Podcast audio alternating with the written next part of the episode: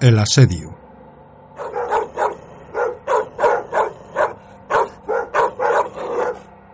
Los encargados de la defensa organizan la guardia nocturna entrando en cada casa. Las rondas inspeccionan el estado de cepos y víveres.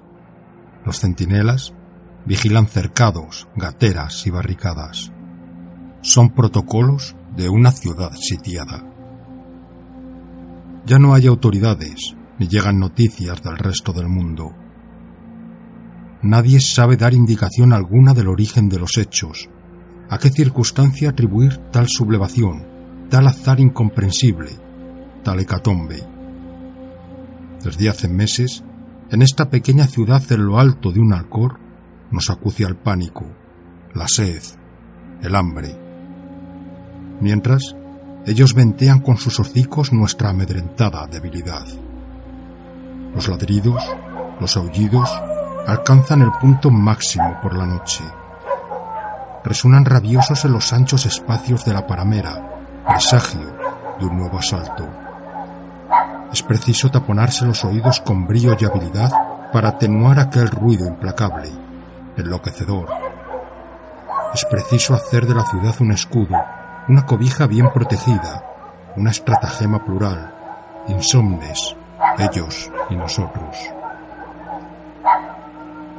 Antes de este tiempo invernizo, en que los días empiezan invariablemente con una niebla que lo ocupa todo, uno de los centinelas gritaba la alerta y los veíamos ahí, en manadas erráticas y desafiadoras, a unos metros de las últimas casas, flacos, la mirada vidriosa y afiebrada, las lenguas afuera, espumeantes, las orejas tiesas de codicia, mostrando los colmillos con fiereza, copulando entre rugidos, comiendo el cadáver de cualquiera que intentara huir a la desesperada a través de los páramos, reuniendo montañas de huesos repelados frente a nuestros parapetos, como un reclamo o un mensaje largamente esperado. Los recibíamos con piedras y palos, con escopetas de caza. Ahora los cartuchos escasean. Fuera lo que fuera, esta desviación del orden natural ha demostrado falaz la intimación de miles de años entre nuestras especies. Ahora, los perros son más que eso.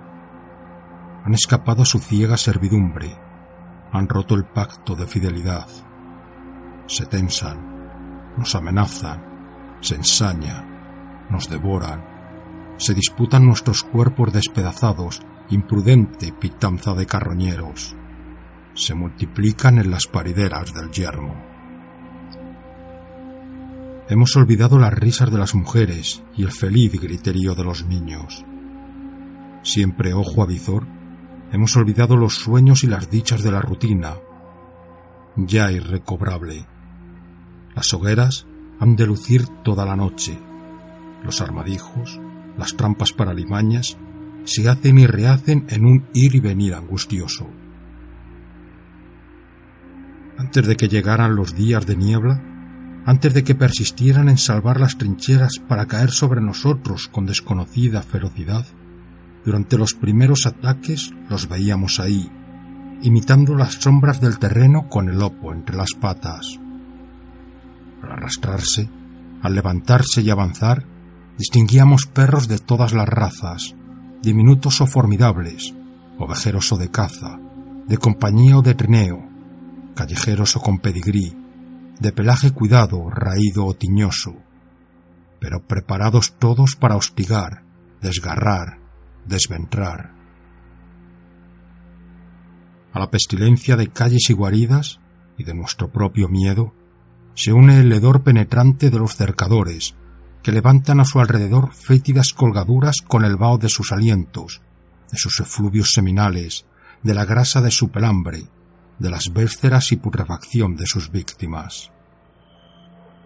Ahora, en el silencio de la noche, se avivan una vez más los ladridos. Reverberan los aullidos sobre la landa ingrata que rodea esta pequeña ciudad condenada. Es un eco perenne, invasor, insoportable.